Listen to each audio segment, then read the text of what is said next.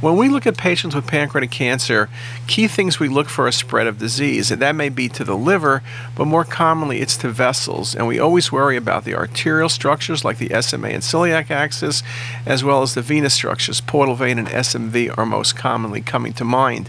In this case, you can see a subtle mass in the body of the pancreas. The mass is not very large, but when you look at the reconstructions, particularly the coronal, you can very nicely see that this tumor is encasing both the SMA and SMV. Both of the vessels are narrowed and surrounded by soft tissue. Encasement of the SMV and SMA would make this patient a, not a candidate for surgery, and this patient would get chemotherapy or combination chemo and radiation therapy.